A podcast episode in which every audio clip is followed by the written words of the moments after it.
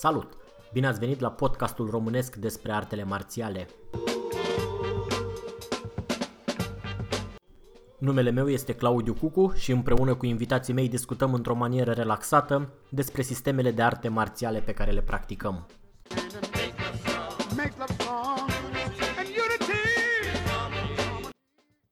Dacă aveți sugestii de îmbunătățire sau recomandări de invitați, ne puteți lăsa un mesaj pe www.shaolin.ro sau pe adresa de e-mail claudiu.cucu@gmail.com.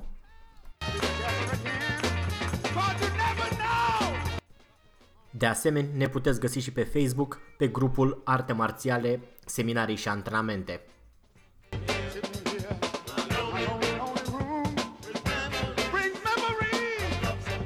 Dacă o să vă placă ce auziți în continuare, ne puteți ajuta dând mai departe prietenilor voștri acest episod.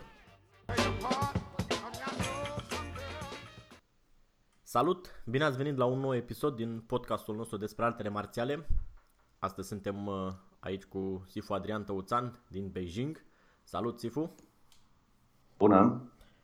Am văzut că a plouat rău zilele trecute acolo.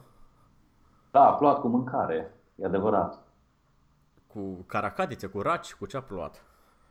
Uh, caracatițe, uh, din aia creveți, uh, ce au mai fost?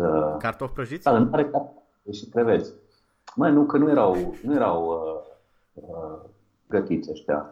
A, erau... Uh... Na, așa, da, natur, știi? Uh, un fel de sushi. un fel de sushi, am înțeles. da, ăștia cu schimbările lor da. climatice. A fost interesant. Păi nu, că na, a fost și o furtună pe mare și... A, și i-a luat, uh, i-a ridicat de acolo și... I-a ridicat de acolo și i-a aruncat în oraș, da. Deci nu e cu sfârșitul lumii. Și a, nu... Astea. Era frumos să fie ceva mai, mai dramatic. Pare rău. Așa cum poze. Că... Da, pentru cine n-a văzut să se uite pe internet să vadă ploaie cu caracatițe. Da, a fost interesant, dar na, mă rog, în Beijing se întâmplă des să plouă așa uh, de tip inundație, știi? Doar că ne fiind aproape de, de mare, aici nu plouă cu mâncare. Nu ajung, uh, da, nu ajung raci. Nu. E zonă de deșert aici, știi, în, în mod normal, deși nu pare că... Da, dar e deșert. Aici se plimbă cu cămilele acum. A, și nu, nu, nu e înconjurat de păduri sau ceva? Nu. Nu, e deșert aici. Deșert, deșert. Dacă te uiți la poze de acum 70 de ani așa, uh, când nu era încă na, construită zona, nu era dezvoltată, erau cu cămile aici, în zonă. Am înțeles. Uh, deci, na, e deșert, deșert, deșert. Sunt furtuni de nisip, avem tot ce trebuie. Bun. Și în rest, uh, ce ai mai făcut? Tot forme și cisaua. Tot forme și ce sau... Da, aceleași forme, da. nu altele, nu? Plictiseală mare. da. aceleași forme, da, da. Aceleași forme. Că na, nu, nu găsesc altele mai bune. Am căutat, dar nu... Da, dar um, dacă ar, uh, dacă ar vedea o altă formă într-un alt sistem, uh, ai mai avea acum uh, entuziasmul și um, cheful să o să practici? Te referi altă, altă formă de viciun sau alt sistem de arte marțiale?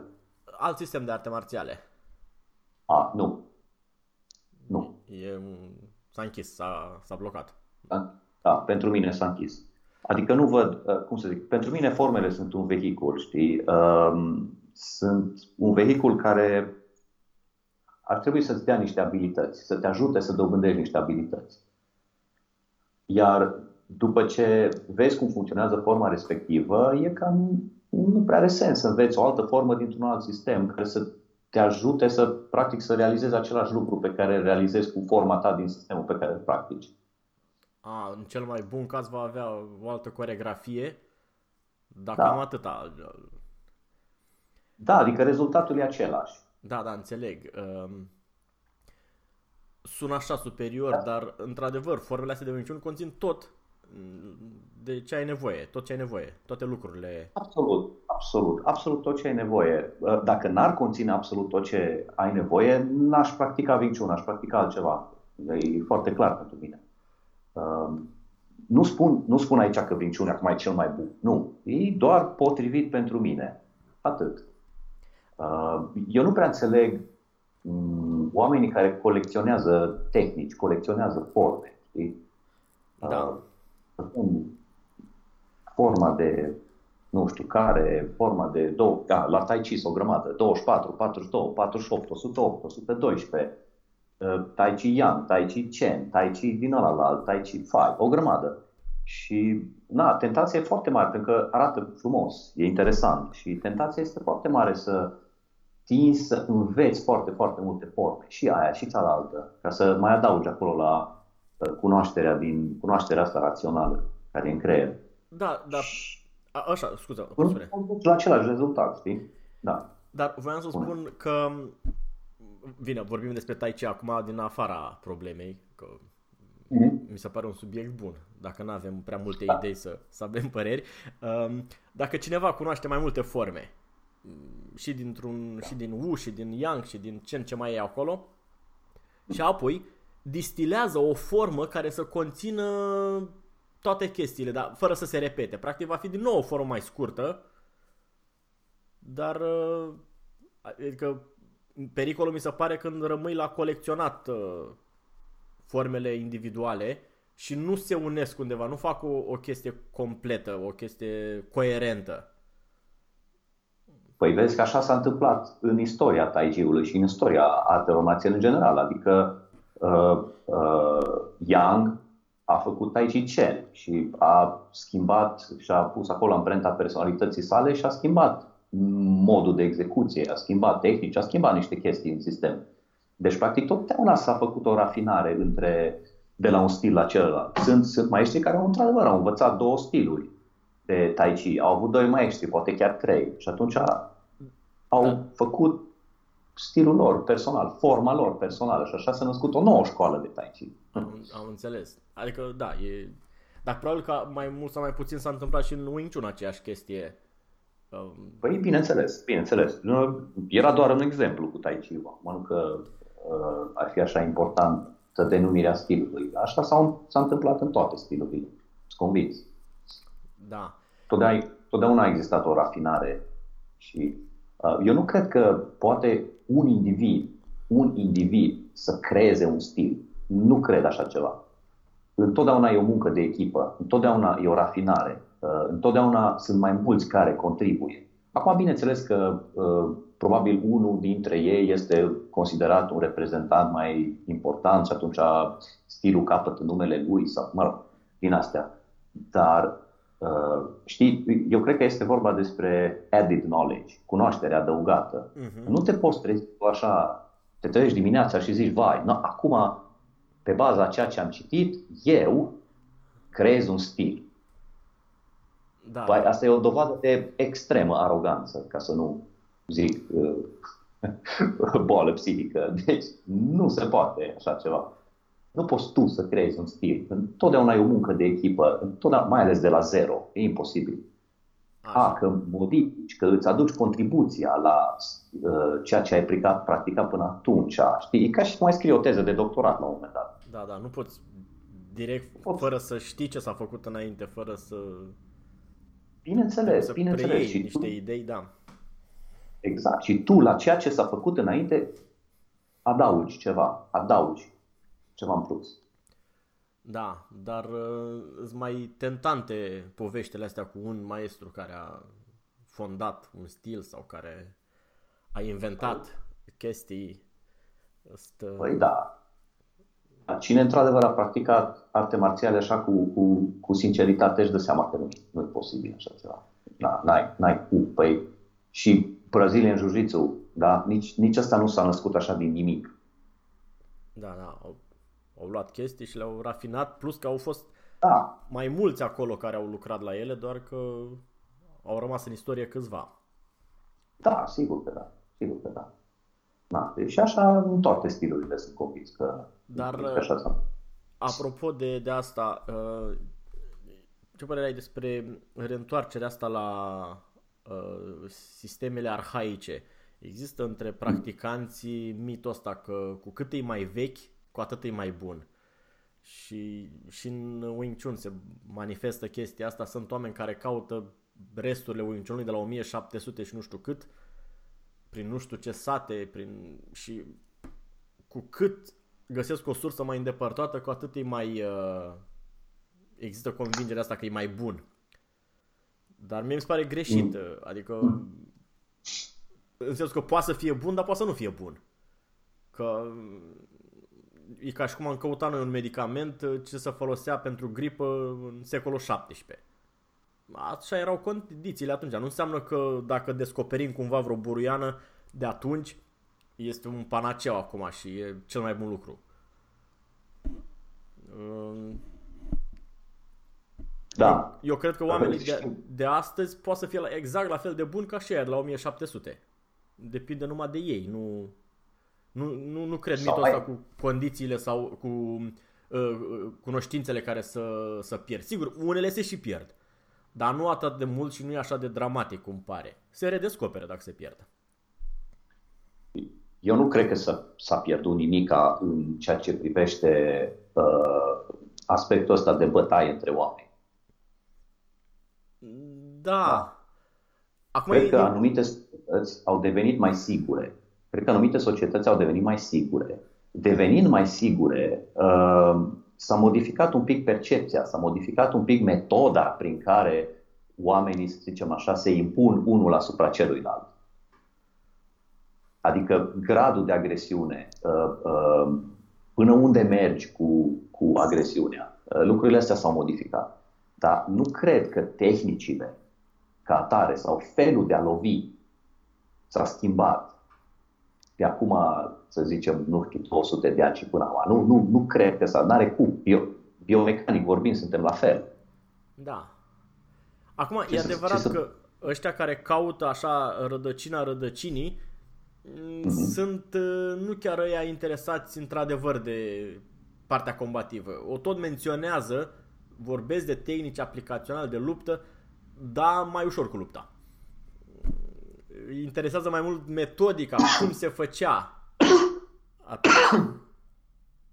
Um, da, da, acum știi, uh, ne referim la acele stiluri mai vechi, în ghilimele. Da, da. Um, și le considerăm superioare. Superioare ca ce? Ca tehnici sau ca metode de antrenament? Da. Eu, o întrebare aici care se poate pune. Ca tehnici, uh, bun, care sunt tehnicile noi, să zic, pe care nu le știm noi acum în prezent? Care sunt alea care sunt aduse în plus? Ca și metodă de antrenament, var. Deci ca și metoda de antrenament, păi, metodele de antrenament de acum tradiționale, da? metodele de antrenament tradiționale, care supraviețuiesc și în prezent, pentru că și în prezent există școli tradiționale, sunt complet depășite de metodele de antrenament moderne. Da, așa este. Și, ce, ce zic acum e un fapt, nu e, nu e o speculație sau o opinie, e un fapt demonstrat și demonstrabil științific, pe baza rezultatelor obținute. Știi? E suficient să comparăm ultimii 50 de ani ca și uh, rezultate sportive, fără să ne referim la uh, aportul substanțelor. Și nu, numai așa natural vorbi. Da. Părerea este că metodele de antrenament moderne nu pot fi comparate cu metodele de antrenament tradiționale, pentru că cele moderne produc uh, rezultate mai bune și mai repede. Bine, asta cu tradițional e așa o, întotdeauna, întotdeauna în ultima perioadă, că acum 15 ani nu era la fel. Dar mă, mă irită termenul ăsta de tradițional pentru că fiecare ia ca reper altă perioadă istorică pentru unii tradițional este ce se făcea în anii 50 în Hong Kong. Pentru alții e ce se făcea în Foshan în 1800 și nu știu cât. Pentru alții și mai la 1700 în EMEI sau nu știu pe unde. Adică eu cred că în momentul ăla uh, ceea ce făceau ei în anii 50 în Hong Kong cu Ip Man, ale erau metode moderne de practică pentru ei în momentul ăla. Hmm, bineînțeles. Pentru noi au păi, dar de, de, de unde să știm noi ce, cum se făcea exact în anii 1800 în nu știu ce munte din China? De unde să știm? Da, cred că uh, multe metode din astea tradiționale sunt cumva intuite prin opoziție cu ce facem noi astăzi. Dacă așa e modern, înseamnă că invers trebuie să fi fost tradițional. Și acum, cu, probabil cu niște filme, cu niște lecturi și cu puțină imaginație, uh, oamenii dezvoltă metode tradiționale de, de antrenament. Uh, cumva le redescoperă. Deci, acum, știi, dacă eu iau, mă duc uh, la Roma, mă uit pe columna lui Traian și văd acolo niște uh, da, sculpturi. Eu de acolo pot să extrag arta marțială pe care o foloseau dacii împotriva romanilor? Să da, serios. Da, da, da. S-a făcut lucrul ăsta în România. S-a făcut? Da, da, da. Nu. E o prostie, A, da, sigur. La serios sau Nu. e o glumă? Bine, da, chiar este, sunt niște oameni care se uită la mo- modelele, la mausoleele romane, mai ăla de la Adam Clisip în Dobrogea, pe columnă, pe nu mai știu unde, și Da. cu multă imaginație dezvoltă niște chestii care sunt de un penibil crunt. Dar Deci e pe, nu glumești acum, nu, așa nu, nu glumesc, nu glumesc. Se cheamă uh, Dakan, Dakan, de la Dacia și uh, omul respectiv era practicant de Shotokan. Și atunci uh, Are o, ce are una cu alta, nu știu. păi, uh, a crezut el că dacă pune an la sfârșitul chestiei, sună artă marțială, că Shotokan, atunci să-i spunem Dakan. Oh. oh. Da, e viața. Asta, asta pe principiu că și dacii purtau costume albe, nu? Sau Da, cum? și aveau sâbii ușor îndoite. Da, e, e ceva... Uh, Nu, a, nu. nu, ceva mă serios rog, nu poate da. să fie, adică e clar. Păi dar cum să, de acum 3000 de ani, cum să... Deci eu, eu atâta știu, eu atâta știu că, uite, uh, uh, în China există manuscrise, da, există manuscrise foarte vechi. Ele există, manuscrise, există manuale foarte vechi, scrise de către maestri, pe baza cărora se poate oarecum reconstitui, de fapt nu că se poate, s-a și, s-a și reconstituit, s-au și reconstituit anumite stiluri de artă marțială, dar există manuscrise. Mhm, Există, cum se există zice, ceva. o transmisie. Da, există ceva, există o transmisie care vine din om în om, de atunci, de mii de ani. Păi da, cum zic, uh, uh, uh, tu îți imaginezi că uh, aici, în istoria chineză, sunt consemnați miniștrii învățământului, miniștrii de finanțe, um, miniștrii ăștia, ministrul de război al împăraților de acum 2000 de ani și 3000 de ani și 4000 de ani? Tu ți imaginezi așa ceva? A, sunt... Uh, Sunt consemnați, Sunt se pe știe numele, când au trăit, ce au făcut. da, e... Păi, la, la noi spune. nu e. Și cine a fost ministrul de război al lui Decebal? Și cine se ocupa de finanțe în timpul lui Burebista? da, da. Da, hai să, hai să facem o comparație. Deci eu înțeleg că na, suntem patrioți, dar trebuie să știi, deci ăștia știu.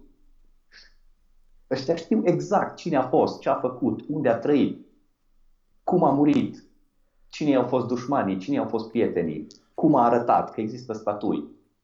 E, e incredibil. Înțeleg, da. La noi mm, avem numai câteva, asta cu columna la care se raportează toată lumea și multă, multă imaginație și multă, uh, multă istorie de asta modificată de comuniști și transmisă cu...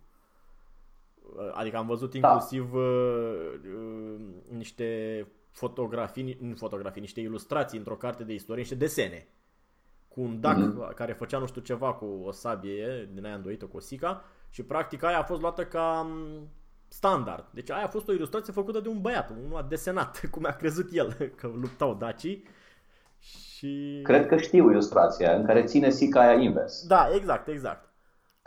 Adică, Da, știu. mi se pare... știu. Da, deci, ce să... îți- Da, de- na- n-ai cum, e, n-ai cum să, să...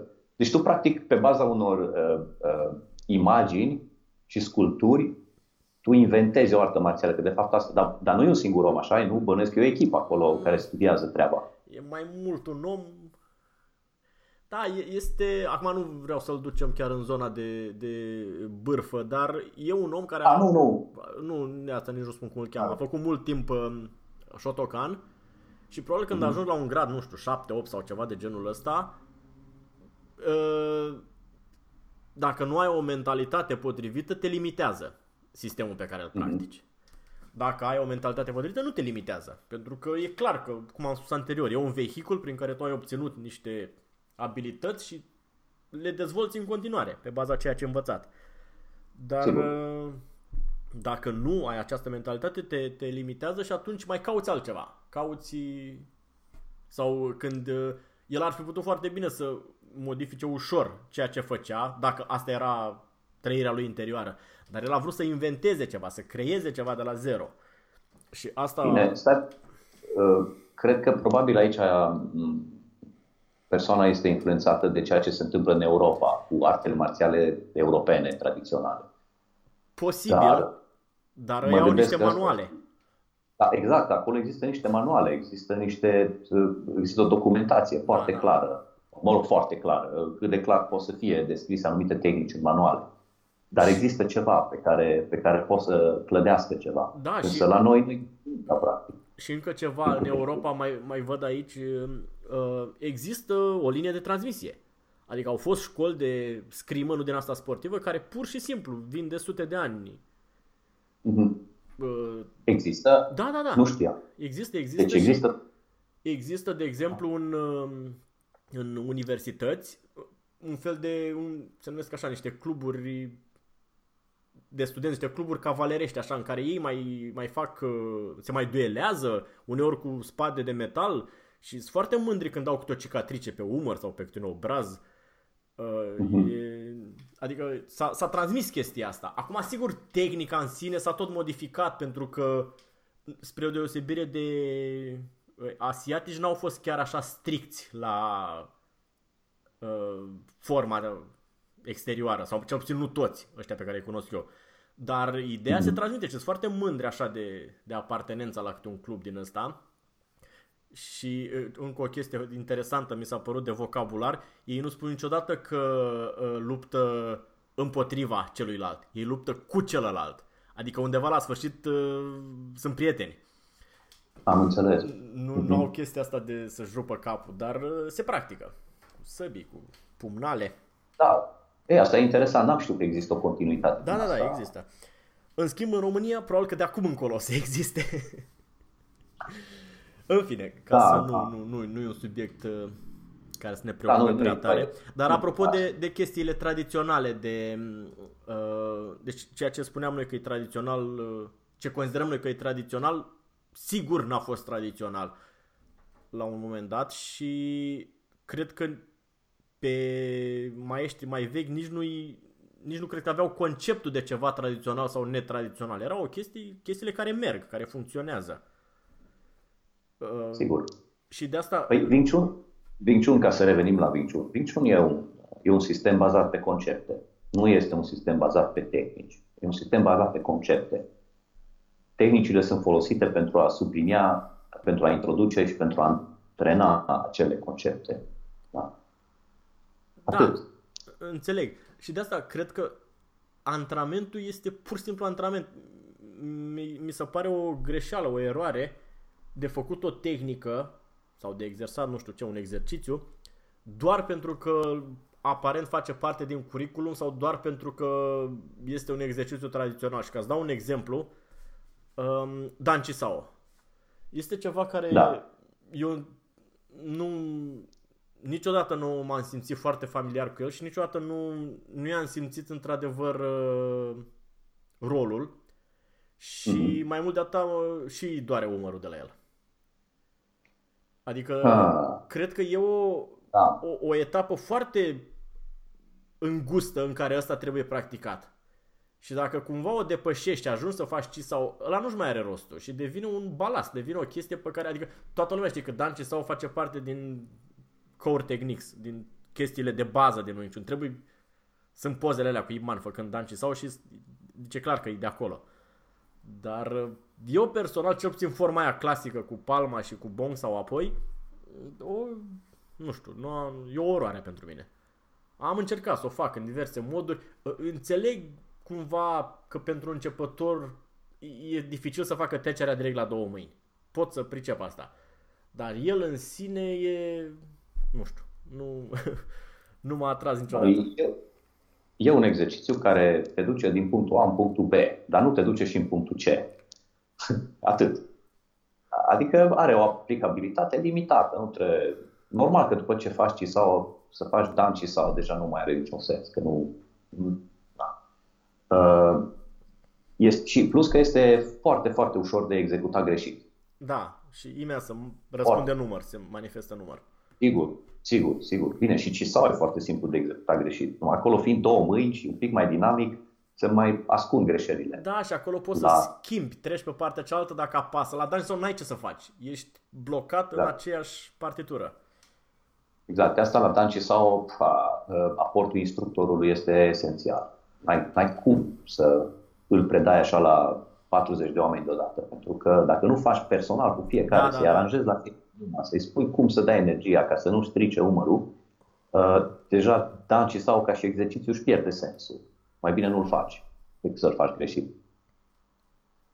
Da, e, e o problemă cu el. Și uh, apropo de, de Dance sau, sau de alte exerciții din astea, um, observ o anumită frustrare la practicanți așa puțin mai avansați, care se îndreaptă spre Chamkyu sau um, nu înțeleg exact uh, rostul uh, tehnicilor de, nu de bază, că asta cu bază sună cumva începător. Cred că mai corect ar fi tehnici fundamentale. Uh, tehnicile simple și uh-huh. Ajung la Champiu sau puțin mai încolo, văd diverse alte perspective și se așteaptă și la tehnicile de bază, iarăși la tot felul de chestii, uh, uh, cum să spun eu, cu multe fațete. Ori n-are un pac sau e un pac sau acolo se oprește. Trebuie pur și simplu executat de foarte multe ori așa. Ei tot, tot caută și chestii care s-ar ascunde în spatele tehnicii ăleia. Pentru că au văzut uh, lucrurile mai avansate. Nu știu dacă sunt clar cum da. zic. Uh, uh, oarecum, da. Și, păi uh, un pac sau e un pac sau. Da. da. E adevărat, numai că uh, pac sau ăsta poate să fie dat, uh, na, este vorba de timing aici, e vorba despre unde le execut, mai spre cot, mai spre antebraț, mai spre, mai spre umăr, este vorba de uh, unghiul, unghiurile care, pe care le folosesc. Da, deci da, un da. pac sau e un pac. Și totuși un pac sau nu e chiar un pac sau, depinde. Da, dar cel puțin așa la, la practica simplă, mecanica e cam aceeași. E o chestie cu Mecanica e aceeași. Da. Asta am insistat totdeauna. Asta am insistat totdeauna. În momentul în care faci formele, ți se creează niște, niște linii de forță în interiorul corpului.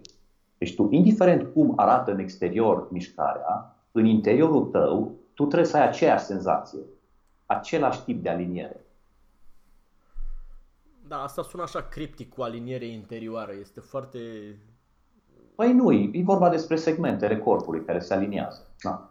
Și segmentele corpului sunt în interiorul corpului. Cum să zic? Altfel. Da, înțeleg cumva despre ce e vorba, dar um, e cumva greu de transmis conceptul. Pentru că, apropo de, de alinierile astea, este foarte ușor să spui dacă cineva nu e aliniat dar mm-hmm. relativ dificil să îi spui cum să facă. Și, de exemplu, și la formă, la swimming se vede din prima secundă dacă stă bine sau nu stă. Și asta frustrează foarte mult începătorii, că îi spui că nu, spatele mai așa sau nu stai bine sau senzația sau tendința, senzația interioară nu e aia care trebuie. Dar pasul următor da, de corectat e dificil. E că îi corectezi genunchii și să duce în extrema cealaltă. Să corectează mai mult decât e cazul. Asta nu vine decât prin practică, din păcate. Este chestiune de timp, da, e chestiune de timp. Deci pur și simplu e, e partea aia de la început, peste care și frustrările începutului, peste care oricine trebuie să treacă. Oricine care vrea să practice trebuie să treacă. Dacă nu e stare să treacă peste partea de la început, înseamnă că nu are ce să caute în școală, nu are ce să caute în sistem și înseamnă că orice sistem va face va fi frustrat. Pentru că în orice sistem de arte marțiale pe planeta asta există o parte de început care este foarte, foarte frustrantă. Partea aia în care iei bătaie de la toți, partea aia în care nu ți iese nimic, partea aia în care nu deosebești stânga de dreapta. Da. Și acea parte durează, na, între, ce să zic eu, șase luni și un an. Poate în anumite sisteme mai puțin, în alte sisteme mai mult. Dar toate sistemele au partea aceea de început frustrantă. Și uh, cine vrea să practice trebuie să treacă peste aia, să strângă din dinți și să treacă peste aia. Asta este, nu ai ce să da. zici. Probabil că ai vorbit și cu practicanți de alte sisteme și acolo e același lucru. Te duci la judo, păi da, na, șase luni de zile nu faci decât să cazi. Da, așa e. E, e o perioadă la început. Numai că, da. acum nu știu, poate că dăm și e ușor de dat vina pe omul modern care are alte așteptări și care e obișnuit să pentru că el vine cu mentalitatea de client, nu cu mentalitatea, mhm. mentalitatea de elev și atunci se așteaptă să primească cumva chestiile alea sau instructorul să păi... facă cumva să îi le bage în cap așa, dar cu mai puțin efort sau... E adevărat, dar aici cred că uh, factorul educativ al artelor marțiale trebuie să spună cuvântul puțin. Adică, da, într-adevăr, omul vine cu mentalitatea de client. Dar dacă și rămâne cu mentalitatea de, cu mentalitatea de client, își ratează propria evoluție. Deci omul poate să vină în sală cu ce mentalitate vrea el. Nu contează. Că fiecare vine în sală cu o altă motivație. Dacă însă rămâne cu aceeași motivație, e o, e o problemă. Nu pentru tine. Pentru el e o problemă. Da. Că nu poți rămâne client tot timpul. Dacă rămâi client, tot timpul vei fi tratat ca un client. Da, da, da. Adică...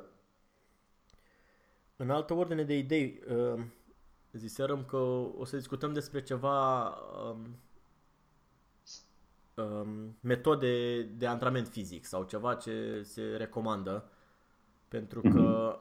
asta este nu știu dacă să spun din fericire sau din păcate, nu numai la noi, în, la practicanții români de Wing Chun, peste tot am văzut lipsa de uh, condiție fizică și de, și de tragere de inimă în, în direcția asta. Wing Chun este așa, am mai spus, cred, ofertant intelectual și atunci e interesant să studiezi tot felul de chestii acolo, mecanisme, tot felul de combinații, dar partea aia de dat mai tare și de rezistat și de nu ne scos sufletul după 5 minute lipsește. Și... Este, este adevărat, este adevărat. Marea majoritate, nu spun toți, că sunt și excepții, dar marea majoritate a practicanților de Wing sunt dezastru din punct de vedere al abilităților fizice. Și asta pentru că uh, mulți își ascund lenea în spatele sistemului. Da. Adică faptul că sistemul a fost inventat de o femeie, fapt, mă rog, așa zice legenda, da. Uh, faptul că uh, sistemul zice nu e nevoie de forță fizică pentru ca să uh, folosim forța adversarului și da, toate principiile astea de minciuni, e foarte ușor să te ascunzi în spatele lor și să spui, a, păi dacă folosim forța adversarului, înseamnă că eu nu am nevoie de forță. E adevărat, dar ca să duci un antrenament de la început și până la sfârșit, două ore, dar tu ai nevoie de un minim de forță. Că altfel nu poți să faci antrenamentul. Nu poți să dai 200 de lovituri de pumn dacă tu nu, da, da. dacă tu nu ai forța să le dai. Cum să faci? N-ai cum să faci deplasările, n-ai cum să faci o, foarte multe lucruri, nu ai cum să le faci dacă tu nu ai un minim de condiție fizică. Tehnic, tehnica de picior? Da, sigur că da. Acum, nu vorbim despre na, să zic, să faci genoflexiuni cu 200 de kilograme, să faci împins de la piept cu nu știu cât.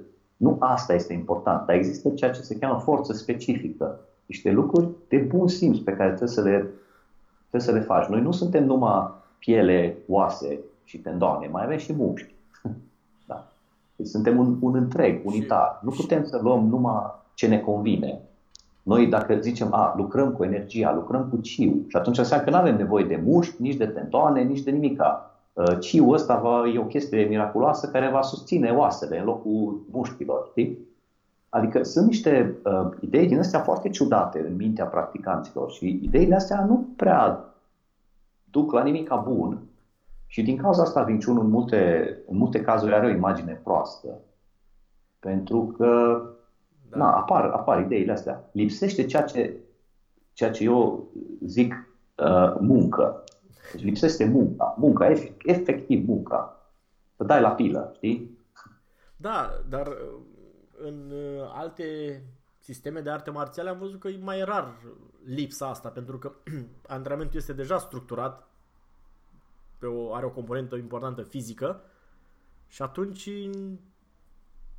fac și aia e, adică nu, nu-și pun problema cu prea mult uh, ci. Bine, nu toate, că mai sunt și care se bazează doar pe ci. Bun, și acum revenim la chestii absolut uh, practice. Uh, ce exerciții se pot recomanda? Asta este iarăși legat de ce spuneam mai devreme. Oamenii așteaptă soluții minune, că dacă spui numai, bine, aleargă și flotări, mai așteaptă și alte exerciții și alte chestii, că da, și dacă nu găsesc aceste exerciții și chestii în organizația din care fac parte, se vor duce la cele ex- sisteme, în ghilimele, tradiționale care pentru au... a obține un, un fel de panaceu, un fel de o chestie minune care să îi facă să treacă peste ceea ce se cheamă muncă. Da, da, da. Și nu există așa ceva. Deci nu există așa ceva. Acum, na, dacă n-aș fi de atâta timp în China și n-aș avea legătură cu oameni care chiar practică multe chestii și n-aș vedea. Nu există altceva în afară de muncă. Deci nu există niciun fel de exercițiu miracol, nu există altceva în afară de alergare. Pentru a-ți dezvolta capacitatea pulmonară, da? ca să poți să... Na, ai, ce ai nevoie? Alergi. Da. În not. Uh, na, orice chestie. Există exerciții da, aerobice, există exerciții anaerobice. Mă rog, nu intrăm în detalii foarte multe dar, aici. Dar da. așa, efectiv, școala, deci alergat? Școala alergării, da? chestiile simple, genunchi la piept, uh, călcâiele la, mă rog, la spate, uh, genoflexiuni simple, genoflexiuni cu săritură, tot felul de exerciții specifice uh, care să te ajute în execuția mișcărilor de Wing Chun și să-ți dea o, cum să spun, să-ți facă corpul flexibil și puternic în același timp și cu uh, adică flotări, de exemplu, sau lucruri din astea în, în incintă. Da, flotări, exerciții cu greutatea corpului, uh, uh, exerciții cu partenerul, știi, trageri, împingeri. Da, cred Sunt că... foarte multe exerciții care se pot face. Da, na, trebuie, na, greu pe podcast să le... Trebuie să facem, exact, spune, trebuie să facem da. un workshop cu, da. cu lucruri de genul ăsta. Sigur. Um, Sigur. Da, eventual un workshop de alergare. O să-mi cumpăr un fluier ca să, să pot să conduc. Eu, eu nu sunt, atenție, eu sunt adeptul alergării de tip maraton.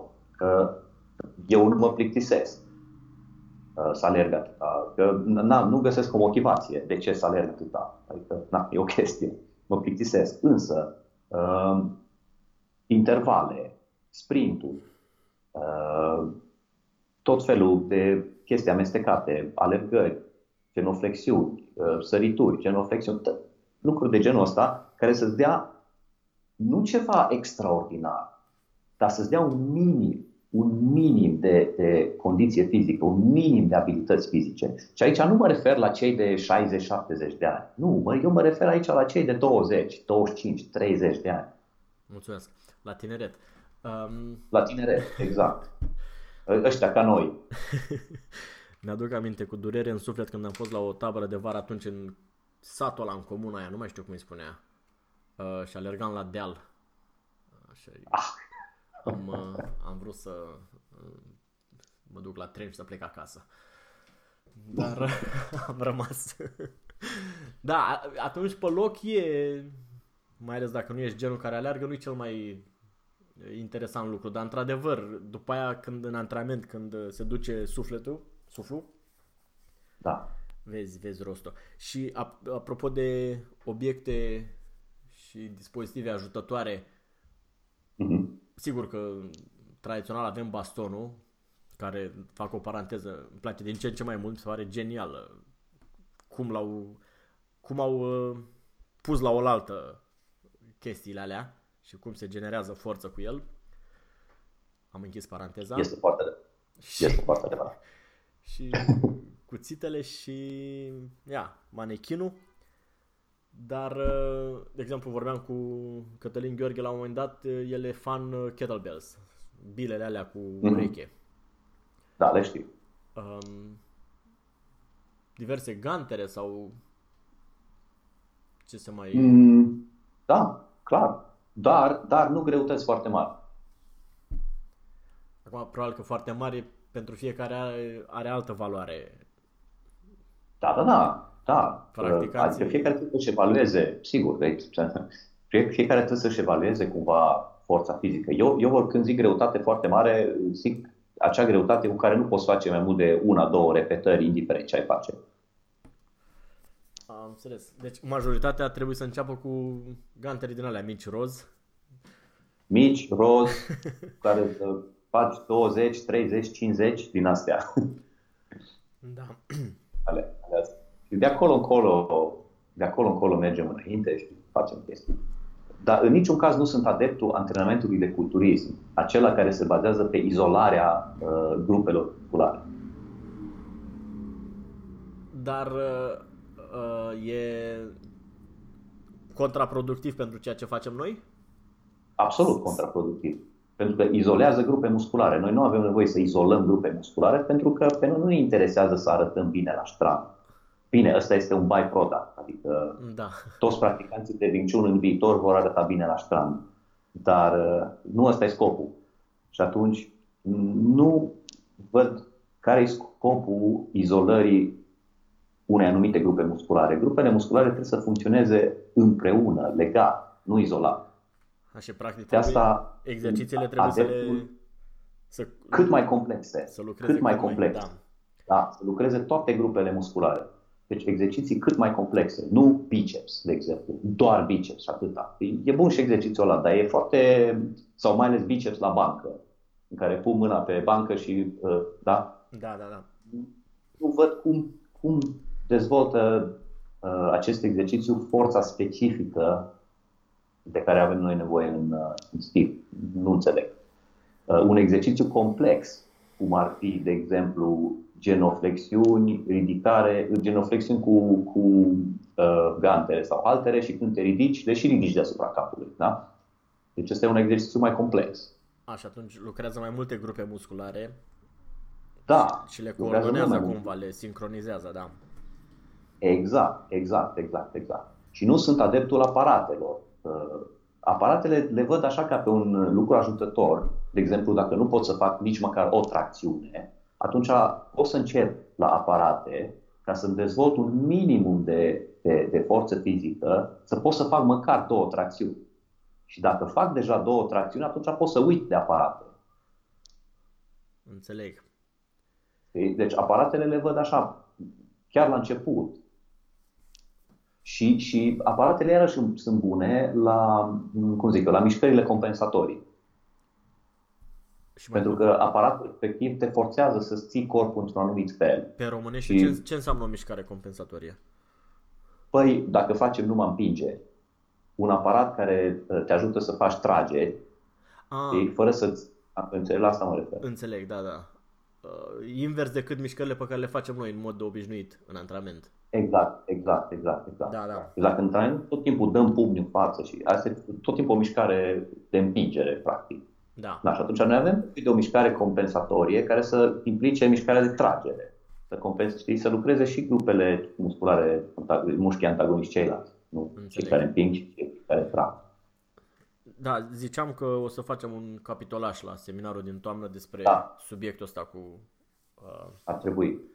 chestiile, cu mișcările astea compensatorii. Și deci m-am am lămurit cu aparate și dispozitive, principal propriul corp, e principalul aparat. Da. Și da. Adică, dacă, eu zic, zic, zic așa, în momentul în care uh, cineva poate să facă 50 de flotări, atunci da, e ok, poți să adaugi greutăți, poți să faci altceva. Dar dacă nu poți să faci 50 de flotări, atunci nu înțeleg ce sens are să să te faci uiți la chestii mai altfel. avansate. Da. Da, probabil că e aceeași mentalitate cu variația, cu îi plictisesc să facă numai flotări și atunci le mai amestecă exercițiile. Și ar, și în domeniul ăsta sunt colecționari care adună cât mai multe moduri de a face un exercițiu, dar rămân cu adunatul. Pentru că până, până la urmă trebuie să-ți dai seama uh, ce tip de exercițiu este potrivit uh, structurii tale fizice. Ce tip de exercițiu te ajută ca să obții un rezultat mai bun în practica pe care o faci. Adică dacă, practic, dacă scopul tău este să arăți bine la strand, atunci da, într-adevăr, culturism și astea. Dar dacă uh, uh, scopul tău este să fii mai bun în Wing păi atunci uh, tot ceea ce faci trebuie să, să fie orientat spre acest scop. Da. Înțeleg. Și um, ca recomandare uh, referitor la exercițiile astea, să facă parte din antrenamentul de grup sau să fie lăsate pe, pentru fiecare acasă individual? Pentru că... Păi, ideal ar fi să fie lăsate pentru, la, uh, să fie lăsate pentru a fi făcute acasă individual de fiecare. Dar, din experiență zic, dacă le lași așa, nu le face nimeni. Sunt foarte puțini care au atâta voință să facă acasă. Așa. Foarte puțin, foarte puțin. Marea majoritate vin la antrenament pentru că au nevoie de cineva care să tragă de ei. Da, așa e, să le spună... Cineva care să le zică, fă, fă, încă una și încă una și încă una. Și atunci se creează așa o, o, o stare psihică în persoana respectivă și omul respectiv face și într progresează. Dacă îl lași, da, fă acasă 20 de flotări, nu face niciodată o, trebuie o parte, o componentă din antrenament uh, dedicată exercițiilor fizice? Eu, eu, eu personal le-aș introduce în antrenament. Eu personal le-aș introduce în antrenament. Uh, așa ca și um, ca să fie obișnuiți oamenii cu ideea că vinciunul nu e doar tehnică tehnică și atâta și, și că efectiv nu avem nevoie să facem nici măcar două genuflexiuni. Da. Și, că nu e nevoie. Dar așa, mai mult logistic, uh, când e mai recomandat să fie făcute? La începutul, la începutul sau la sfârșitul antrenamentului?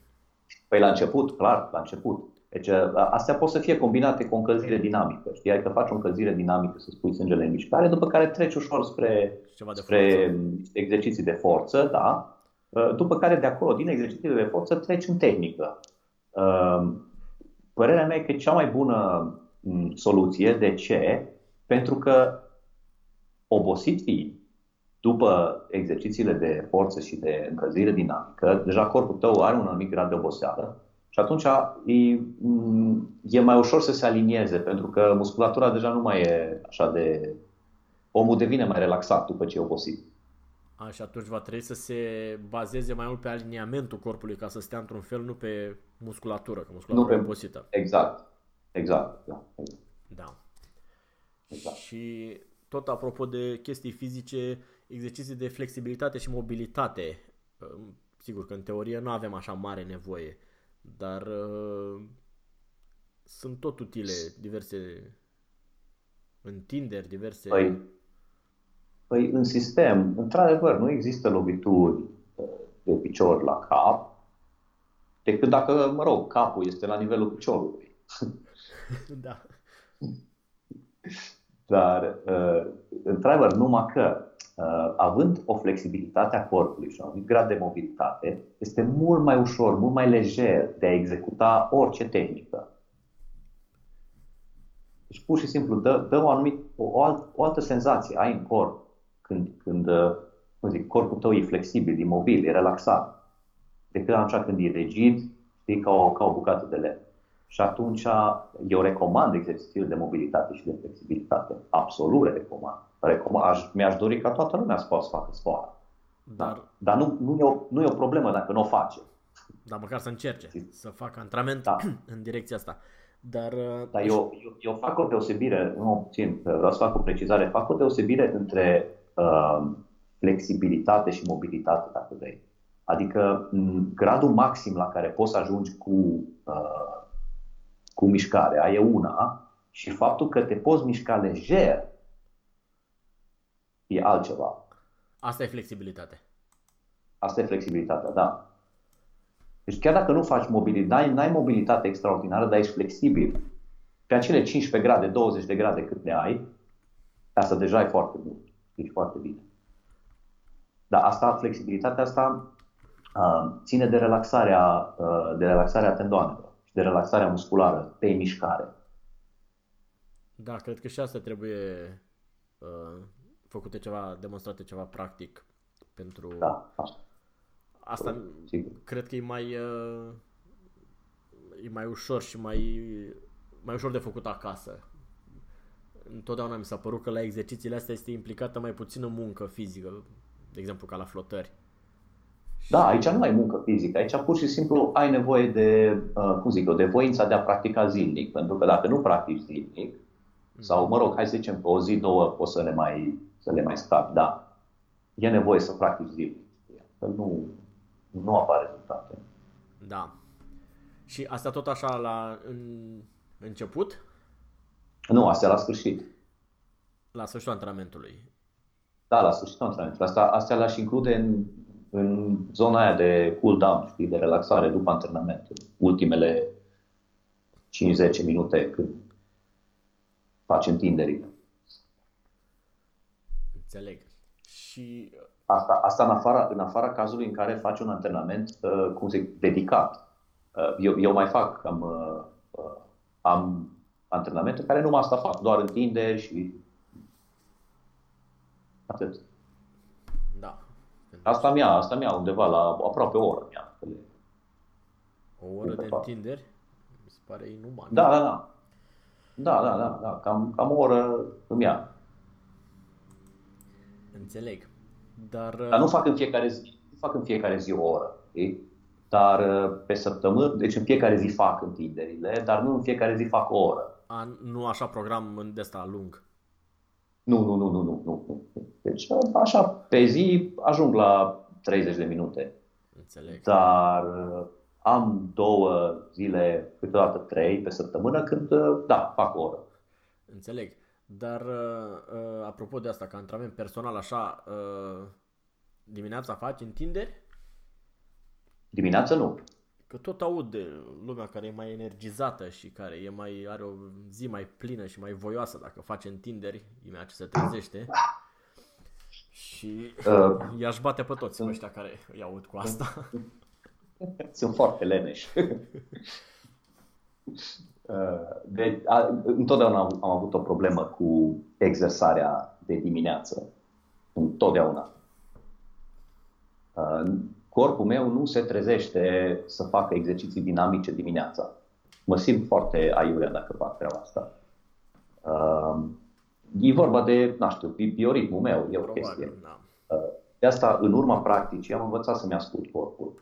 Și Uh, dimineața o iau frumos încet, uh, flexibilitate, forme, uh, uh, exerciții statice, dar uh, nu, nu, nu foarte dinamic, nu foarte intens. Înțeleg. Când eram în București, doar... aveam un, uh, un elev care venea la, la un antrenament privat la 6 dimineața, înainte de serviciu. Și era foarte special antrenamentul ăla. Am avut un elev care se ducea să alerge 7 km dimineața la ora 4 jumate, după care venea la antrenament. Nu 7 km, 17 km, am greșit. După care venea la antrenament și nu înțelegeam cum se poate trezi cineva la ora 4 jumate să alerge. Da, e... Probabil că sunt niște oameni care care sunt mai speciali da. și care ar trebui să circule cu autobuzul pentru special și... Da. Eu, eu, eu personal mă simt mult mai bine uh, după masă, seara. Deci pot, seara n-am nicio problemă. Pot să alerg, pot să fac o de chestii seara, după masă. Dar dimineața, nu. Dimineața e altceva. Dimineața trebuie să citesc, trebuie să... Nu pot să am activități fizice foarte intense dimineața. Da, deci uh, asta ca să îi mai ajutăm și pe ceilalți care ar fi, i-ar fi frustrat că ei nu pot să facă dimineața sport, uite că se poate face și dimineața mai nu, ușor. Nu, e nici frustrat. Am fost și eu frustrat, să știi, multă vreme. Că nu ești genul care să facă dimineața? Da, da, păi da, erau, era, era, erau antrenamente când făceam de două ori pe zi, știi, dimineața și după masă. Și antrenamentul, antrenamentul de dimineață era la, nu mai știu, 8, ceva, 9, foai. Și la antrenamentul de dimineață eram mort. Mort, abia mă mișcam. La cel de după masă zburam. Da.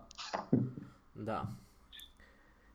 Și tot apropo de, de antrenament, um, exercițiile astea de respirație sau tot felul de chestii de Qigong, în ce măsură și au loc în antrenament și mai ales uh, dacă se poate și fără ele? Păi, formele noastre sunt exerciții de Qigong. Da, a, a, asta înțeleg, dar acolo măcar este și suportul fizic. Se mișcă mâinile, picioarele, dar mă refeream mai mult la tot felul de chestii din astea mai statice, în care accentul uh, pus pe respirație, pe circulație energiei și da. Deci pentru, pentru strict autoapărare sau strict pentru luptă, aceste exerciții nu au o eficiență deosebită. Da? Deci dacă, dacă vrei să translatezi ceva din aceste exerciții înspre aspectul de autoapărare sau luptă, nu prea e cam complicat aici. Însă, însă, din punct de vedere al beneficiilor pentru sănătate, în mod cert, sunt foarte bune. În mod cert sunt foarte bune. Și acum, normal că dacă ai un corp mai sănătos, poți lupta mai bine. Da, da, înțeleg. Da, da. Dar, apropo cu asta, cu bune pentru sănătate, uh, vreau să întreb așa mai personal, adică se cunoaște efectiv odată cu trecerea anilor că când ai 30 de ani și spui lucrurile astea, uh, e mai mult așa o chestie, o informație la a doua mână, pentru că n-ai avut cum să experimentezi beneficiile cicungului până la vârsta aia. Știi teoretic că bune, le faci, dar cumva nu vine din interior informația, nu, nu e bazată pe experiență. Da. Acum se... Uh, păi atâta pot să spun că... Uh, Bine, nu, nu ai încă convins... peste 30 de ani, dar dacă ai fi avut... Eu am început să practic uh, exerciții de Qigong când aveam 22 de ani. Atunci m-a, m-a prins pe mine febra. Și de atunci am tot practicat până acum. Uh-huh. Și mi-am, mi-am cam, după, cam după un an de zile de practică, de exerciții de Qigong, mi-am dat seama cât sunt de bune. Și am încercat, la exact întrebările pe care le pui tu acum, să dau răspunsuri. Și spuneam, da, sunt foarte bune. Și toată lumea zicea, exact cum ai zis tu, păi dar ce, că tu ai 24 de ani, sigur că... Dar, Asta da, zic, ești tânăr. Erai sănătos și fără exercițiile alea. Eram sănătos și fără exercițiile alea. Ei bine, acum nu mai am 24 de ani, nu mai am nici 30 de ani uh, și pot să fac anumite lucruri, fizic vorbind, dar pot să fac anumite lucruri pe care oameni de vârsta mea nu le pot face. Și acest, uh, cum zic, faptul că pot să fac aceste lucruri e și din cauza se, da, se datorează, nu vreau să zic 100%, că aici aș exagera, dar undeva un 60-70% se datorează exercițiilor, exercițiilor de cicum pe care le fac în mod constant. Da. Înțeleg. da asta, asta o zic pe propria mea piele. Am văzut efectul acestor exerciții practicate în mod constant și o perioadă lungă de timp asupra altor oameni. Uh, din punct de vedere, vorbesc ca și sănătate, dar nu ca și aplicație marțială da, da. acum. Uh, deci, plus că uh, beneficiile acestor exerciții sunt studiate aici în China, deci, na, e o știință aici. Um, acum, strict dându-mă pe mine ca exemplu, da, clar, uh, sunt, sunt benefice pentru sănătate. Și... M-am recuperat după foarte multe accidentări prin exerciții de Qigong. Da, aia cu gamba, aia a fost ieșită din comun. Cu gamba? Păi cu... da, da, da, aia cu gamba, da. Plus, plus uh, la gât, când am avut hernia respectivă, iar s-a întâmplat. Da. Știi, deci sunt multe care, uh, na, deci chiar funcționează. Condiția este, condiția este, și aici probabil că na, nu, nu o să placă multora, condiția este munca. Da. Adică nu poți să, nu poți, nu poți să practici exerciții de Qigong 5 minute pe zi sau 5 minute o dată la 3 zile și să aștepți rezultate. Deci trebuie să practici zilnic minim 30 de minute. atunci discutăm de rezultate. Și nu discutăm de rezultate după o lună, că după o lună nu e nimica. Șase luni de zile, zilnic, 30 de minute și după aia discutăm de rezultate. Deci cam așa stă treaba.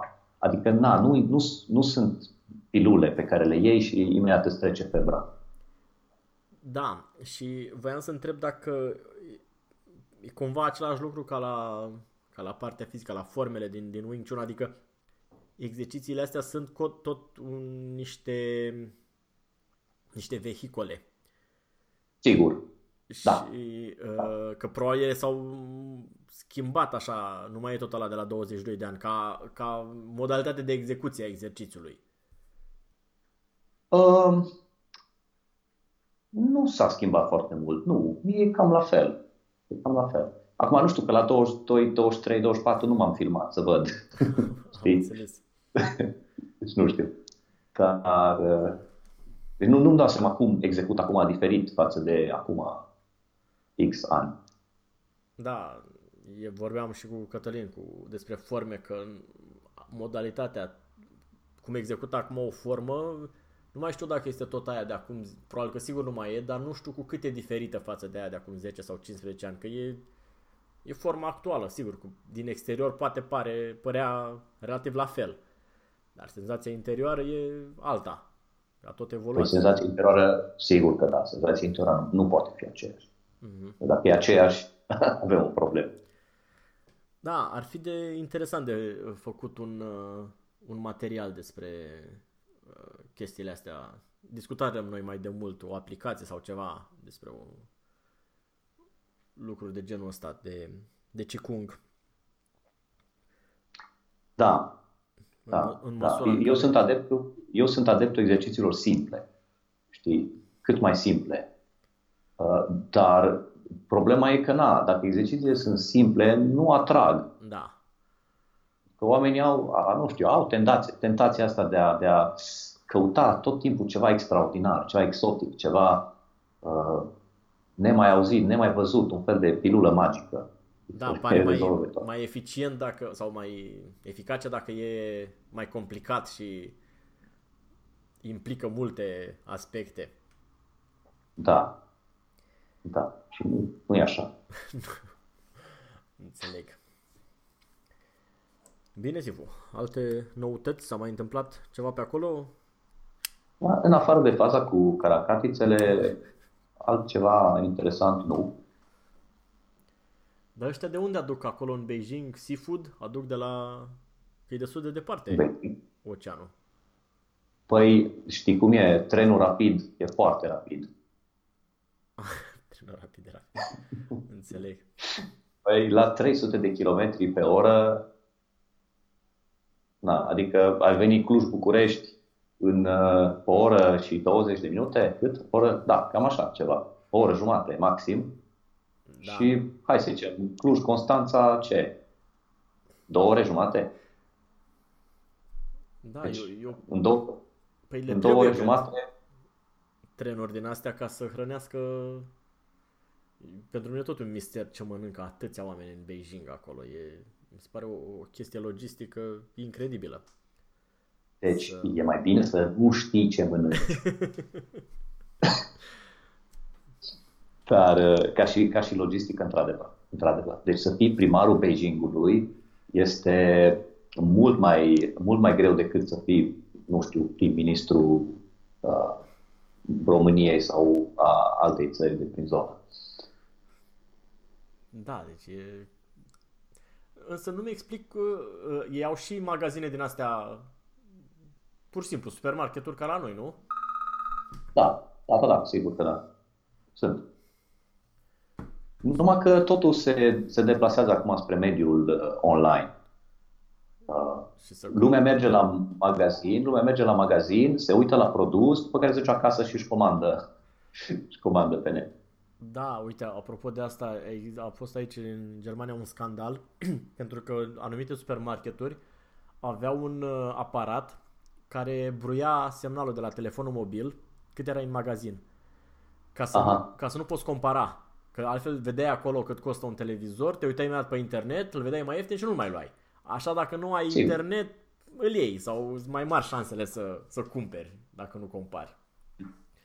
Da, și cred Da. că se tinde No, spre păi asta. aici cam, aici cam dispar, cam dispar, uh, cam dispar magazinele astea, mall-uri. Mall-urile sunt, pentru că mall-urile sunt, uh, sunt o zonă în care oamenii interacționează social, știi, unii cu ceilalți. Da.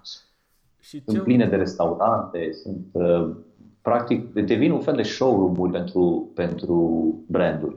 Da, da, da, să vezi Nu. lucrurile acolo și E- după aia le comanzi apoi pe internet. Faci ale comande, exact, exact. Da, uh, covrigi sau merdenele, ai mâncat pe acolo? Covrigi? Vai, nu. Nu, n-am mâncat covrigi. Chiar nu sunt covrigi. Nu există covrigi. Nu. Nu, nu sunt covrigi. Și nici produse de astea de patiserie, ca la noi pe stradă. Un- A, ba da, cum să nu? Produse de patiserie sunt, sunt multe. Sunt, uh, ăștia sunt mai nou fani de produse de patiserie aici. Sunt ceva francize din astea franțuzești care vând tot felul de Mhm. cozonaci, chifle și... Dar covrigi ca la noi de arotunzi, Exact, exact, covrigi nu sunt.